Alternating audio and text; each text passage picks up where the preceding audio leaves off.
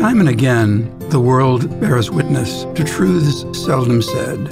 Lend an ear. We promise enlightened, informed conversation. My name is Robert, and this is Seldom Said, the place where conversation matters. Welcome back. This is Seldom Said, the place where conversation matters. Special guest today, a lady with a unique perspective of universal trait, the love of art. Ms. Roya Khadjavi, curator, art patron, art consultant. Welcome to Seldom Said, Roya. Thank you so much for having me today. I can assure you it's our pleasure. Can we begin with a little bit of personal background, who you are, where you've been, and what has brought you to this time and place? Uh, yes, um, I grew up in Iran um, until the age of 17. Uh, I um, basically grew up in a household of very creative people. My father was an architect and educated in Germany. My mother was a fashion designer. She was educated in France. And my sister and I went to a French school which was quite international in the capital of Tehran. And um, uh, we both lived there until um, 1978, where we came to the U.S. to attend boarding school. Uh, for me, it was my senior year in high school, and for my sister, she was in 10th grade. And um, that's uh, how our journey in America started not knowing that um, six months later our country would go through a major revolution and that we would not return back to our own homeland. Um, so uh, we ended up staying, um, going to college. Um, I went to Wellesley uh, and um, uh, basically uh, started um, my career right after Wellesley uh, in Boston, uh, working in the fashion industry, in fashion merchandising. And uh, first in Boston, um, and then I got married um, to my college sweetheart, um, who was at MIT. And uh, we both moved to New York City, where he started working in finance, and I was um, transferred uh, to a department store um, where I uh, started working as a buyer and then a merchandise manager. And very quickly, I moved up the rank to become a vice president of the firm. And uh, um, I think I was the youngest person at that time to have reached that level of seniority at the firm. And um, after seven years, uh, I was recruited by uh, a headhunter um, and I started. Um, I switched and worked for um, a French designer called Yves Saint Laurent, which I'm sure everybody knows. And uh, I started working um, as their vice president of sales and marketing for North America, uh, where I used my merchandising, skills, my analytical ability, and um, also my mastery of the French language and uh, also my multicultural background was very uh, welcomed and uh, celebrated, uh, where I had contact with um, people in various uh, backgrounds and and and, and um, um, nationalities. So um, I worked for Yves Saint Laurent for seven years uh, in my office in New York, where I traveled tremendously and uh, when my son was born, my second child, I had to take a very, very difficult decision.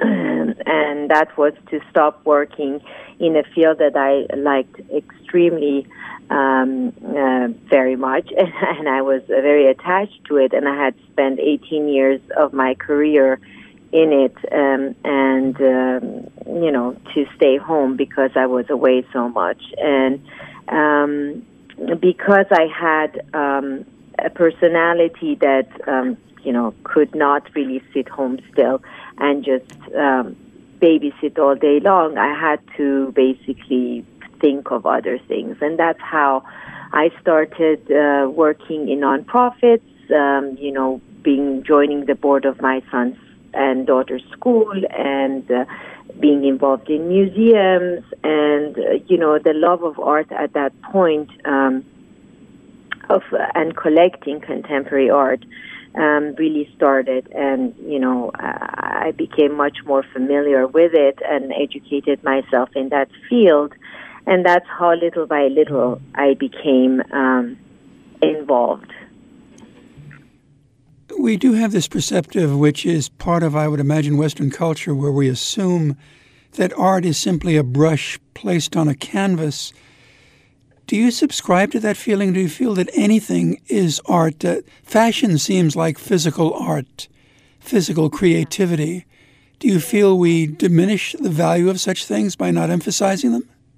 Uh, well, I mean, uh, you know, that that is a very good question because um, when you look at haute couture, which is that the highest level of fashion, um, and I was fortunate enough uh, of working for a firm like Yves Saint Laurent that did haute couture, and um, you when you see like the the amount of uh, handwork uh, and workmanship that goes into each garment, and how unique they are and one of a kind. Um, and the level of expertise that goes in making each garment, they become truly a work of art. And there was many discussions, and Pierre Bergé actually was one of the uh, partners at if uh, partner of Saint Laurent in the firm. And he believed that fashion was a, a, a, um, a section of the arts and a way uh, that visual arts was described. So. Um, yes, I do believe fashion um, is, is an art form, um, and, and you know, it's, it, it obviously shows creativity from the side of the artist, and uh, and I think that in my career, um, being um, in the fashion business as a merchant and and, and an editor, um, it really devel- developed my eye for the arts you know, where I could do editing and putting things together and creating collections and um, storytelling. And later on, I realized that, you know, the the reason why I can do this so well and easily is because of my training in the art in the in the fashion world. We live in an age of uh, pseudonym tiger moms Simply impress upon your child the possibilities they have and work them hard until they achieve them. Art seems presupposed and based on creativity, inspiration. Do you feel you can teach creativity, Roya? I think that, you know, the creativity comes from within the artist. You you can teach them uh, to improve certain skills like it is, but the ability needs to come from them. And that's why there are some great artists and there are some good artists and not so good artists. So the ones that are great uh, are the originals, that are they're the genius, they're the ones that have that God given ability in them and that they can come up with these creative ways that um, could be new, could be um, conceptual, could be uh, an old mastery of uh, uh something as uh, old as painting, um, but they have definitely this ability that um, others um, don't have that sets them apart. But don't forget that being an artist is a lot of hard work. Um, it's not that they're sitting in their studio um, drinking wine and smoking cigarettes. they wake up, work really, really, really hard um, under difficult conditions most of the time. Uh, and when they start, they don't have money. And you have to understand that it's not like going to the office when you uh, are guaranteed a paycheck and insurance and all of that stuff. So they a lot of it depends on them and to be discovered, to be taken care of for a curator or a gallery or an art patron to really like um, uh, promote them and so that people start discovering them, buying their work, so that they can make a living off of um, their art. Um, and unfortunately, many, many uh, artists that have the talent um, have to do different types of jobs in order to survive on a daily basis. And sometimes their art sort of stays um, on the back burner for a while until they can, you know, get some money going, and um, so they can get back into their uh, real passion. But um, yeah, artists do work tremendously. Um, you know, I, I I see them. I I work with them. I mean, they call me all the time. Come, I've done this, and what do you think of that? I've been up all night working on this painting or on this sculpture, on this you know idea. What do you think about this? How can I improve that? Um, and they're always, always, always working. Just because they don't put on a suit and go out the door in the morning doesn't mean that they're not working. That's a marvelous way to describe it. Uh, I'm reminded of the Van Gogh example where he did not sell that much of anything, and yet his work is everywhere. Have you encountered students who have that incipient flirt of genius what do you tell them if it's not working for them? hmm Well, I mean, uh, as as a curator and um, uh, as an art lover, um, I, you know, I find it that it is partly our responsibilities as those people who represent these artists that if you find a strike of genius, um, you know, this ability within this artist, uh, whether they're fragile or not uh, in personality is up to you to really like bring that out. And um, most of the time, artists themselves are not the best advocate for themselves. Uh, um, we are in a period of um, art history where some of the contemporary artists today are these um, um, alpha male type A personalities that um, basically have become, uh, uh, you know, bigger than life, and they are represented by these bigger than life galleries. I don't want to name anybody, but um, so the concentration has gone towards like the top 10, 20 galleries in the world and top 10, 20 artists in the world and you know everything is written about them and ev- the artwork seems to be like circling around that but there are so many other genres different people different sensitivities that need to also have a voice so uh, thank god there are other people um, like myself um, like-minded people that that uh, pursue these type of artists that are really um, have great talent and that are not discovered. So basically, I call myself uh, um, that uh, you know I, I represent artists that are underrepresented because I believe that their talent is great, but um, they have not had the ability yet to um, have uh, adequate representation. It's interesting that you would bring up that uh, particular description of massive galleries and intimate galleries. That's often been used in this country to describe religious institutions, churches, synagogues, mosques that are so huge, one hears the echo and not the prayer. In point of fact, do you feel that intimacy for all observers is the key to successful art? Yes, I think that you, if if you're interested in art, you need to be a good listener because um, artists have stories to tell. Often they're not able to verbalize it because some of the artists, the reason why become art, the artists and not writers is because they can express themselves through their art, through their paintings, through their sculptures, through their videos. And um, it is up to people like myself, um, other curators, um, museum directors, foundations to really explain to people what these people do and what they mean.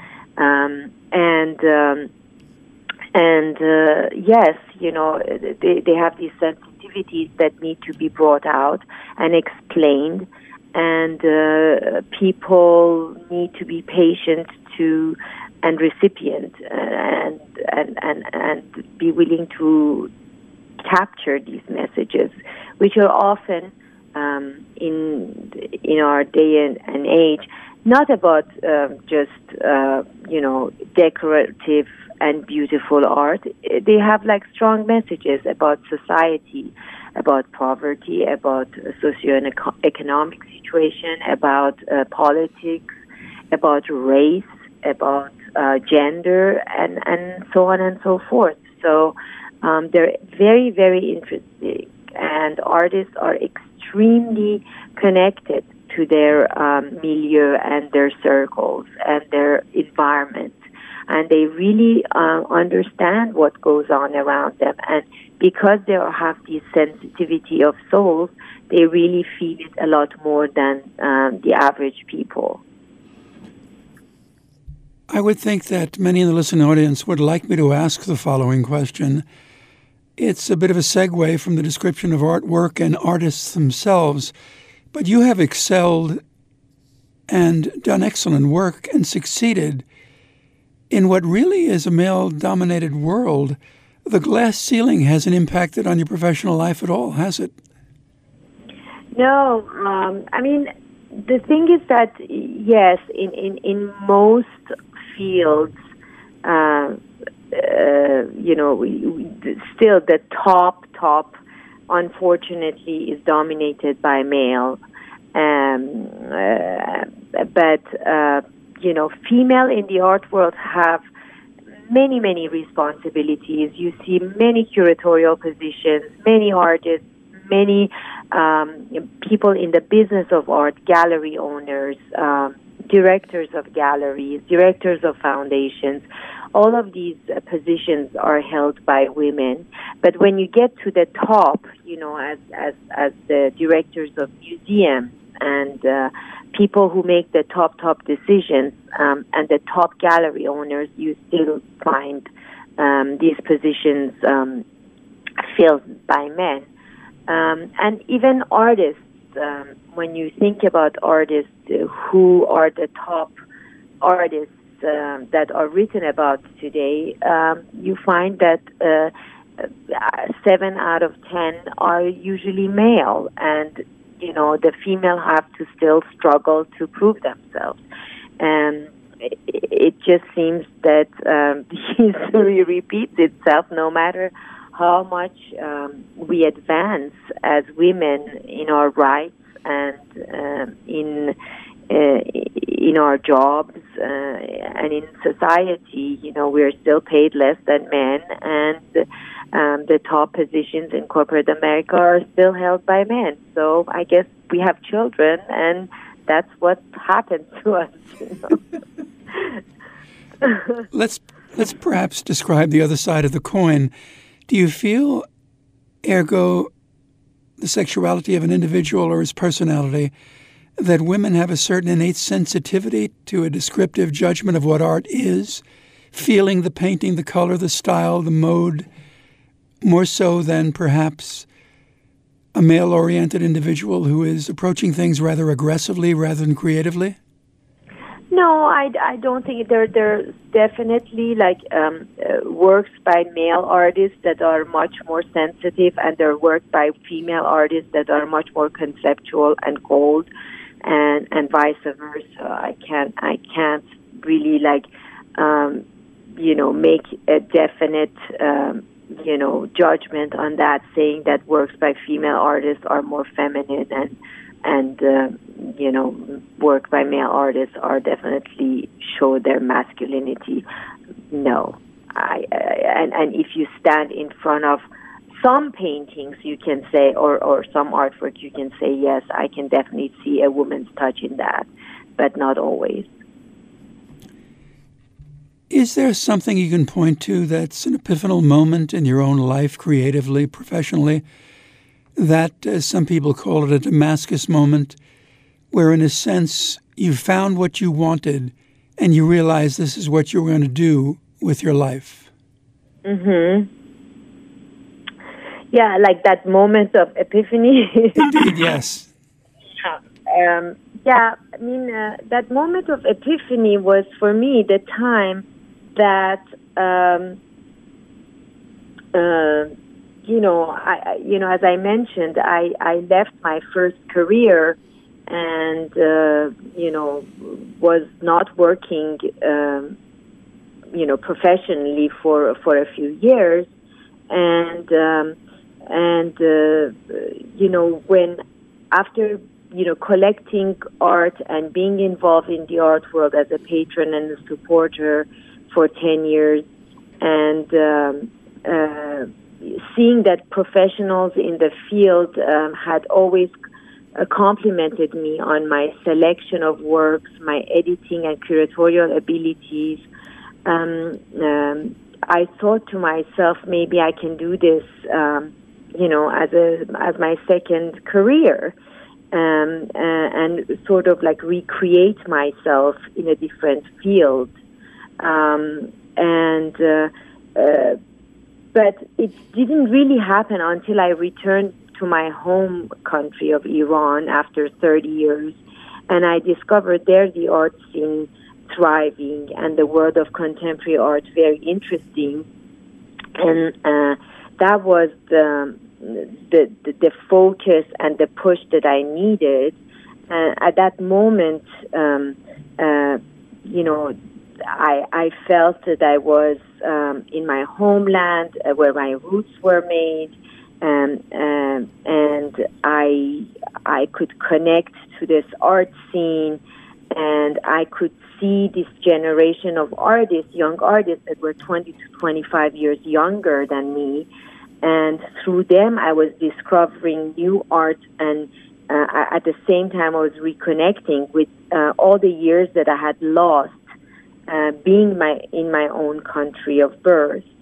So um, I said, okay, I'm going to representing young Iranian artists and curate their their work in America in pop-up exhibitions, uh, and um, um, so I did not want to have the financial pressure of a permanent gallery, but um, soon my work and my activities got momentum, and I was contacted by so many artists uh, of Iranian roots from all over the the world, from Iran and in the diaspora. And uh, now I work with both of both um, Iranian in Iran and outside of Iran. So um, yeah, that was my moment of epiphany that, that yeah, I, I could do it. I can build a re- second career for myself.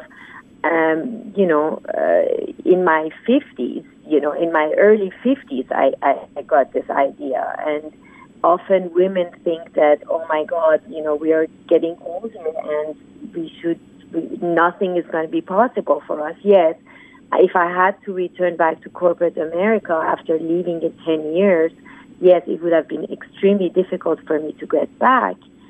But, uh, you know, I was able to use all the skills that I had learned in corporate America in the fashion industry, um, you know, the selection, you know, the curatorial, you know, image, you know, my analytical work, working with people, analyzing a business, setting up uh, a business plan. All of these things helped me in creating a new business for myself.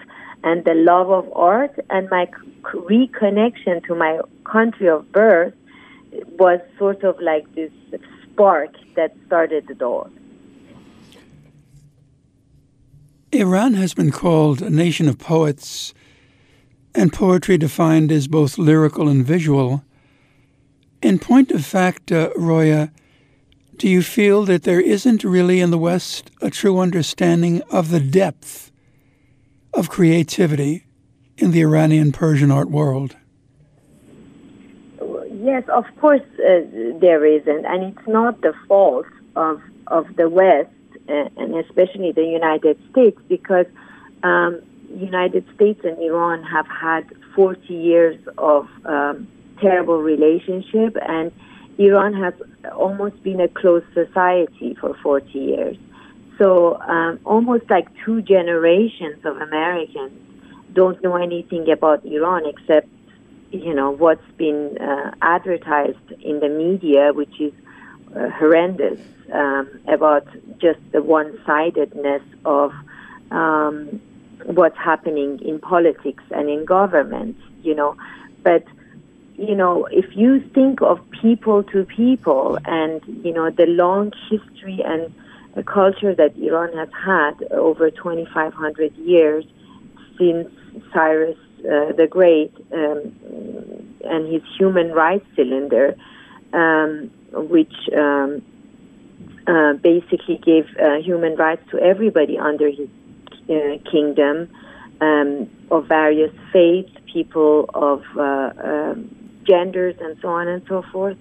Um, you know, and you know these this 2,500 year of history, poetry, music, culture, um, food, um, carpet, uh, the Silk Road, all of these things, um, you know, ha- you know, create these depths um, in the Iranian people. You know, we have this heritage, this culture that goes way back, and you sense it when you go to the country. Even the earth, I tell my friends, feels old. You know, when you step on it, um, and and you go to these monuments that are so so old and crumbling. You really understand where you come from. And it's a country that has been attacked by so many different nations, by the Mongols, by the Arabs, by the Afghans, by by by the Turks, um, and has survived and has kept its identity, has kept its language, uh, and. Uh, before the revolution, there were so many Iranian students uh, in the universities in in America so obviously, like people had the opportunity to know uh, young Iranians on campuses.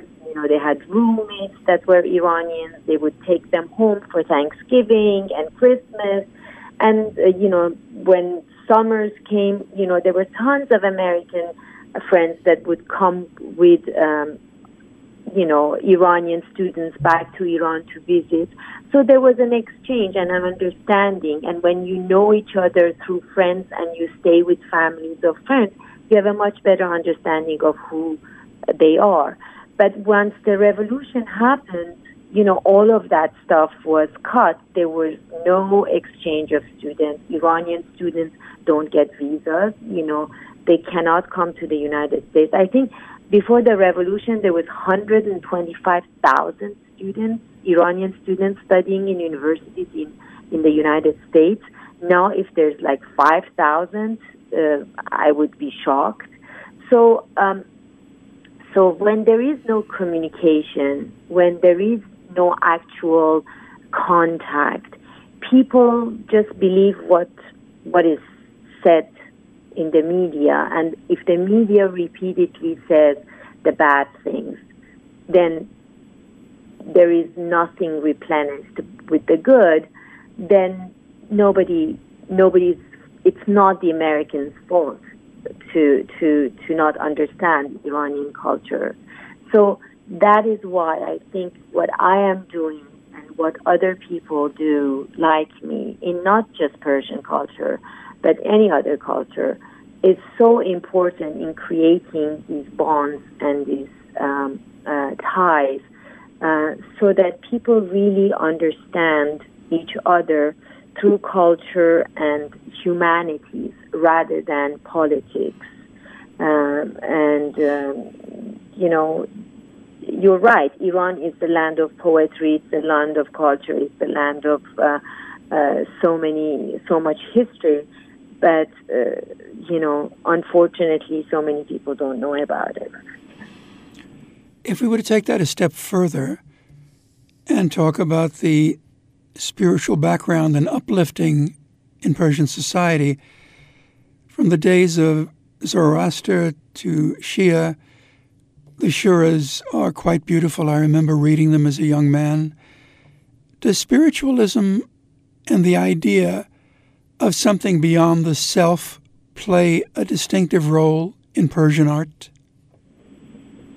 Yes, I mean, uh, spirituality and Sufism plays a lot in Persian art, and it comes through a lot of poetry and poetry of Hafiz and poetry of Rumi, especially.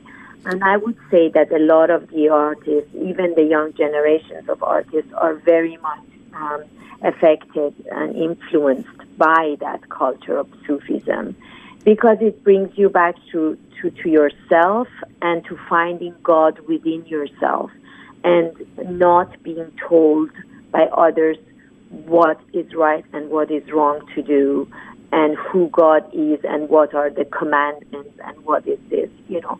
You just have to be a good person and you find God within yourself. And, you know, in Zoroastrian times, you know, it was like good deeds, good thoughts, good um, uh, um, good thoughts, good deeds, and good um, uh, good um, um, uh, how do you say a good uh, heart.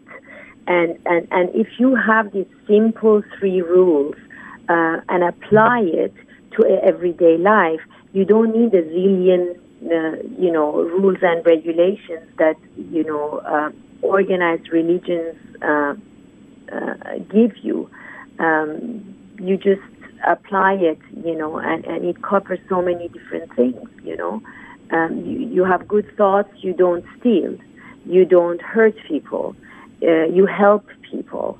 Uh, good deeds, you, you go and, uh, you know, if somebody needs uh, your help, if somebody needs financial help, if somebody needs uh, uh, a push, you know, you go do it. You know, if uh, and if good heart, like you know, the same thing. You know, so uh, basic things um, without all these complications um, are the essence. And when you really think deep into yourself, um, which Sufis do, you shed all of these layers of superficiality and um, you become a good human being.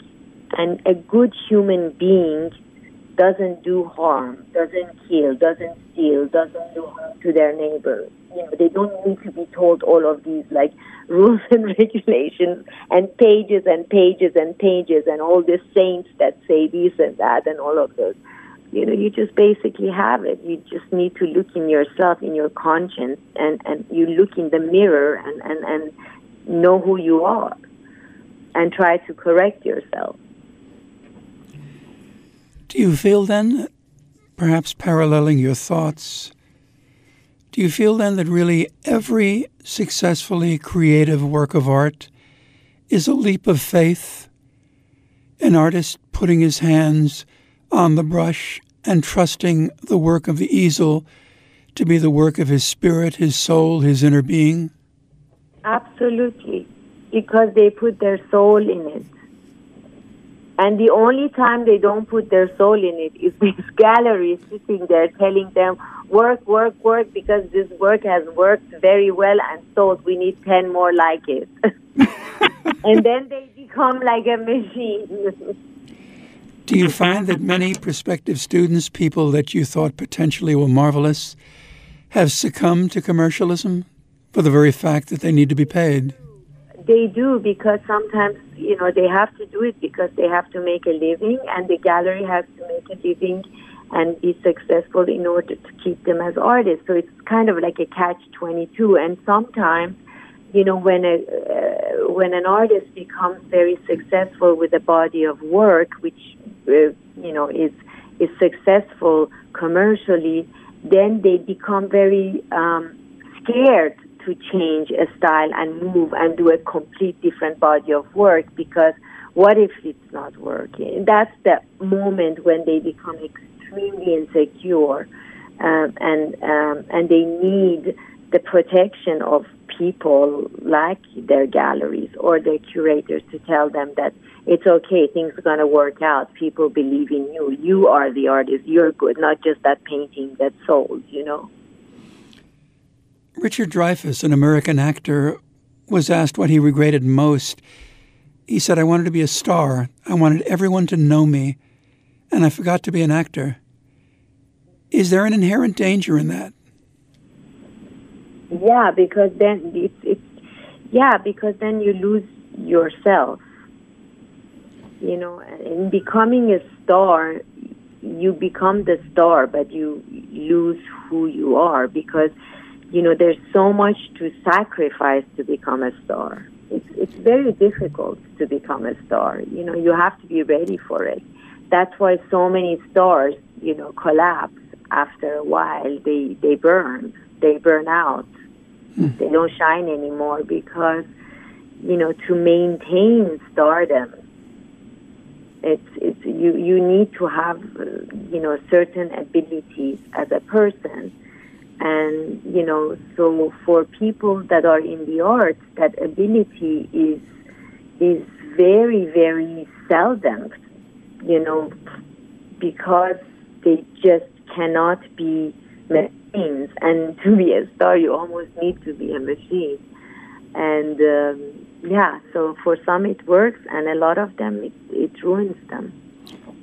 You've used the term willpower and culture as a societal motivator. Willpower and culture. Would you explain that usage? Yeah, I, I think I mentioned this, um, if I remember correctly, in an essay that I wrote for one of my shows, um, Iran ex Cuba um, which was all about um, failed utopia. Uh, by that I meant that most often when politics uh, fail, culture and art are soft forces that can bring people together. Um, and that in a period of um, political and social economic challenges, um, artists are usually um, uh, unable to speak um, this language of expected, you know, like what is expected of them. So um, they they um, they sort of create this realm of artistic play that is their own, and uh, by doing that, they create um, a society that is um, uh, in their work. I mean, it's in the, the, society in their work that is utopian. So, um, in other words, like history has proven to us that um, closed societies don't prevail, uh, and uh, at one point, all these liberals and artists and um, creative types uh, take matter in their own hand and create their own utopia um, and don't let the outside forces, um, you know, crush them.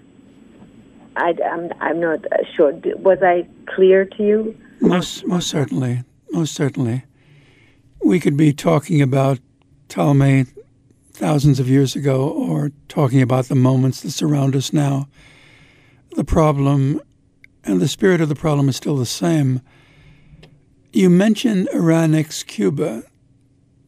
You're showing it was unique and received marvelous reviews and made its point. Can you describe how the idea developed and how the presentation grew?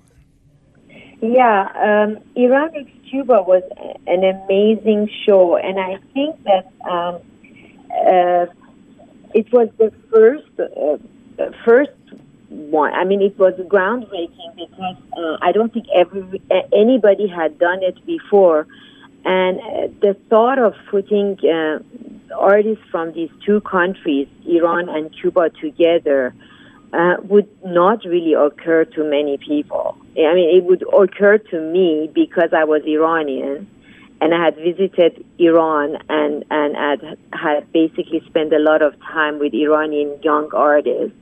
And at the same time, I was um, part of the board of Art in General, which is a foundation um, promoting artists in New York City. And we had uh, just gone on an art trip to Havana and visited um, morning, day, and night studios of artists um, and spending time with them, uh, going over their works and their careers and their lifestyle and having dinners in their homes and so on and so forth, and having intimate relationship with these artists, discussing discussing their like life um, uh, in Cuba, and me, of course, um, you know, knowing the artists in Iran, knowing their situations and their life uh, in Iran. So I don't think many people were in that situation. I mean, you know, who had done like one year Cuba, the year before in Iran, and in such close proximity that you, they, they remember the people so well, the conversation so well, and the artwork so well. So it worked out perfectly. And I came out and I said to myself, this is perfect. You know, they we have I have to do a show um, and represent artists from these two countries, and um, uh, and a lot of people would say, "Oh my God, Iran and Cuba, why? You know, I mean, what do they have in common?" And I was like, "You don't understand. You know, they don't." They share little in common their ge- geographic location, their history, their language, their religion. There's no similarities, but they have one defining event that unites them, and that is the experience of a major revolution in the 20th century, leaving both these two countries isolated and economically challenged.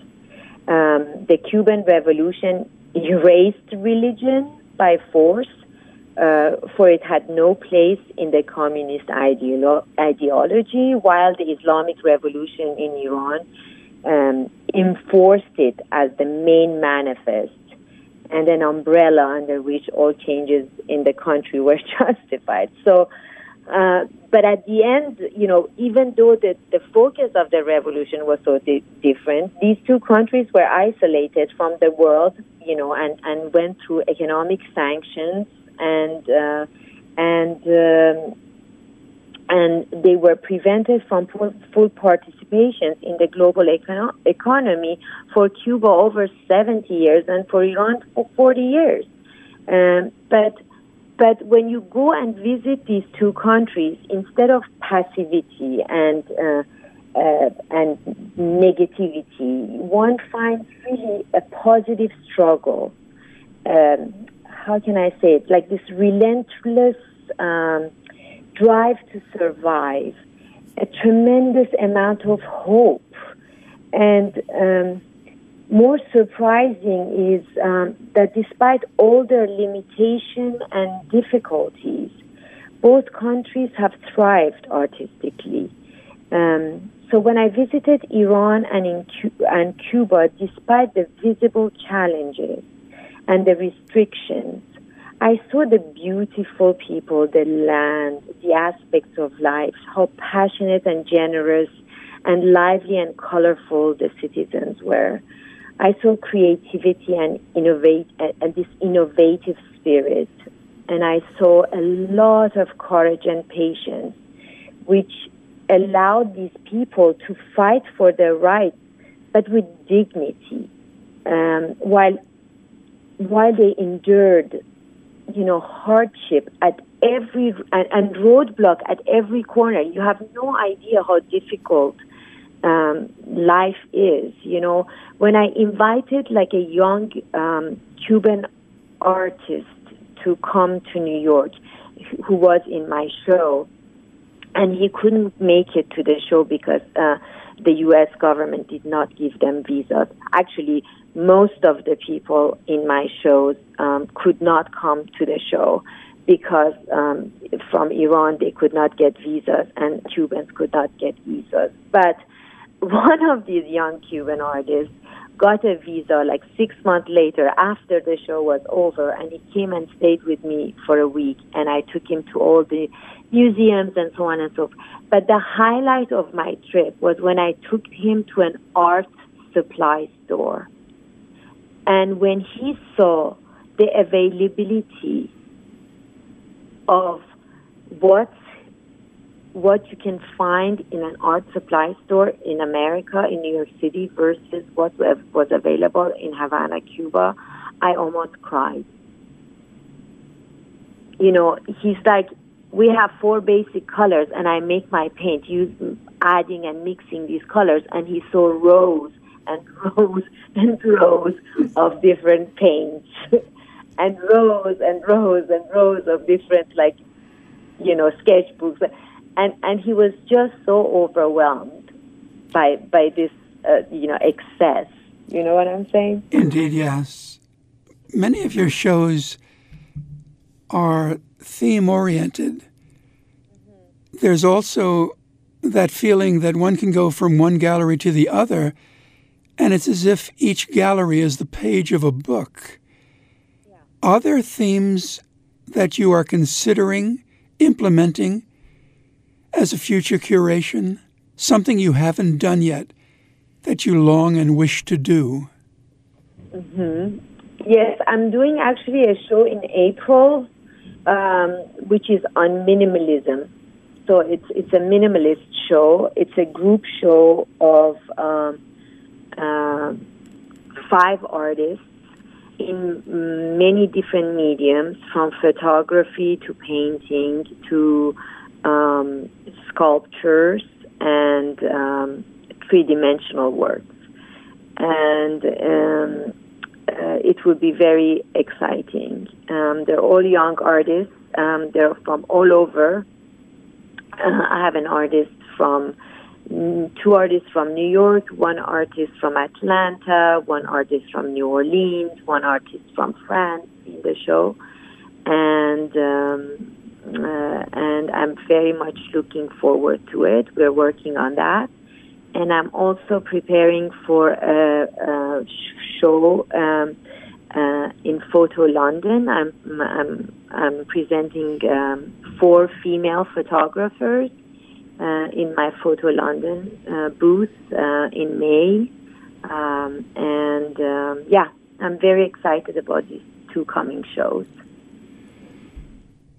You mentioned so often in this rather marvelous hour we're having, you've mentioned meeting people who are unique, different, and new. It would seem that you are constantly holding your finger to the air and seeing which way the creative wind blows. How do you find many of these persons who are simply not known before they hang in your galleries? yes, well, I, when I go to Iran once a year, I do many gallery visits and identify the artists that I like, um, and then I um, contact those artists and I do studio visits with them. Uh, when I do the studio visits and see their works more in depth and review the history of their works, and, and we go over like their school and um, uh, their past projects and uh, their work experiences, where they have exposed, and so on and so forth. Then we talk about um, what uh, future projects they have and what are big ideas they want to achieve, and so on and so forth. And and I keep files on all the artists that I visit. I also have. Uh, uh, follow certain artists on Instagram and follow their work and um, you know periodically check on them to see what they're doing. And then I uh, pay them a visit. You know I you know recently went uh, to Boston um, and uh, discovered uh, the Safarani sisters two um, sisters twin identical twin sisters um, I loved what they do, and uh, we worked together for a year, and they did a whole new body of work for me. And I showed them in October, and it was an excellent show. They got 11 pieces of press, and they sold, uh, you know, 10 uh, paintings. Their video uh, projections on the paintings, and it was extremely successful. I just came back from New Orleans, where I um, I met with an artist that I have been also following, who also had a uh, was part of a group show at NOMA, the Museum of uh, uh, Art in uh, New Orleans, and I met with the curator of the exhibition. So we might be doing some projects together. Um, and when I go to London to Photo London, there are artists I'm going to meet there. Um, so I'm always looking um, through social media, through my visits. Uh, artists also contact me constantly uh, through my website and social media, send me their works, and um, it's becoming very overwhelming now. It's you know, and I recently was on a TV show um, where they basically followed a day in my life, and since that show, I've been bombarded by thousands of texts and emails and uh, Instagram posts and so on and so forth, wanting to follow me. So it's become a little bit overwhelming. So I'm trying to um, every day edit a little bit my Instagram, mm, you know, request to figure out, you know, who I'm going to um, uh, add and who who's not right for me.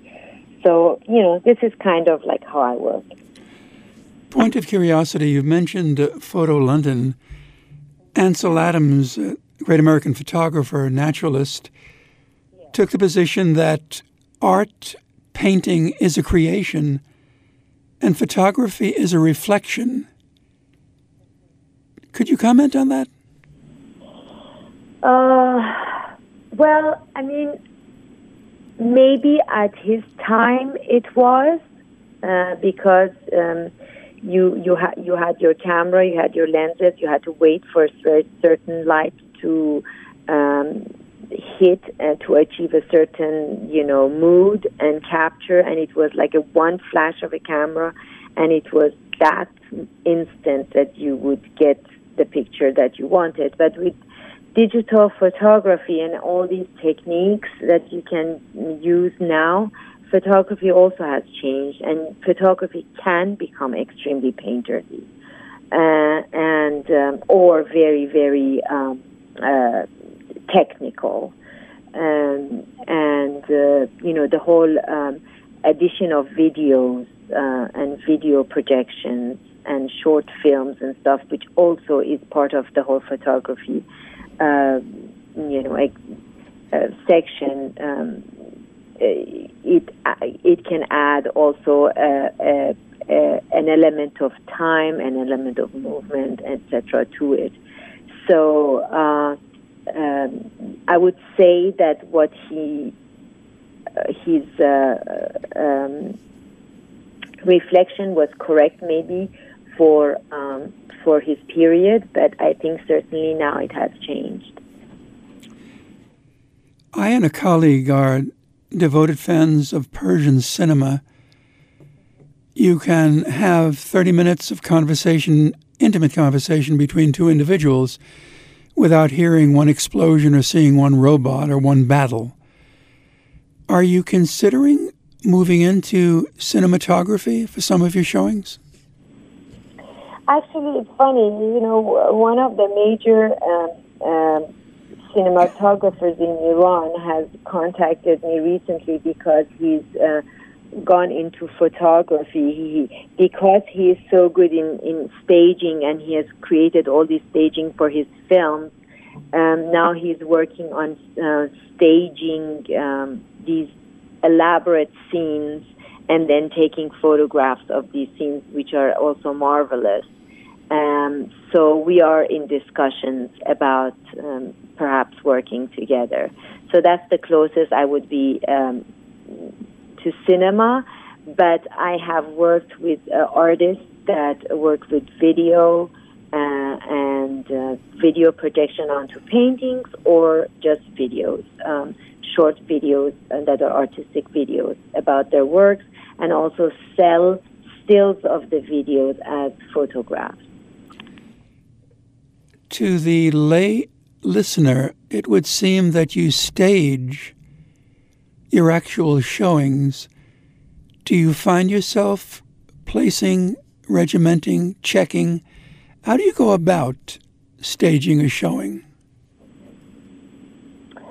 Uh, how do I go about staging a showing? Oh my God. Um, uh, I there's so many things that go into staging a show. First, you have to basically find an idea. I mean, first you find the artist.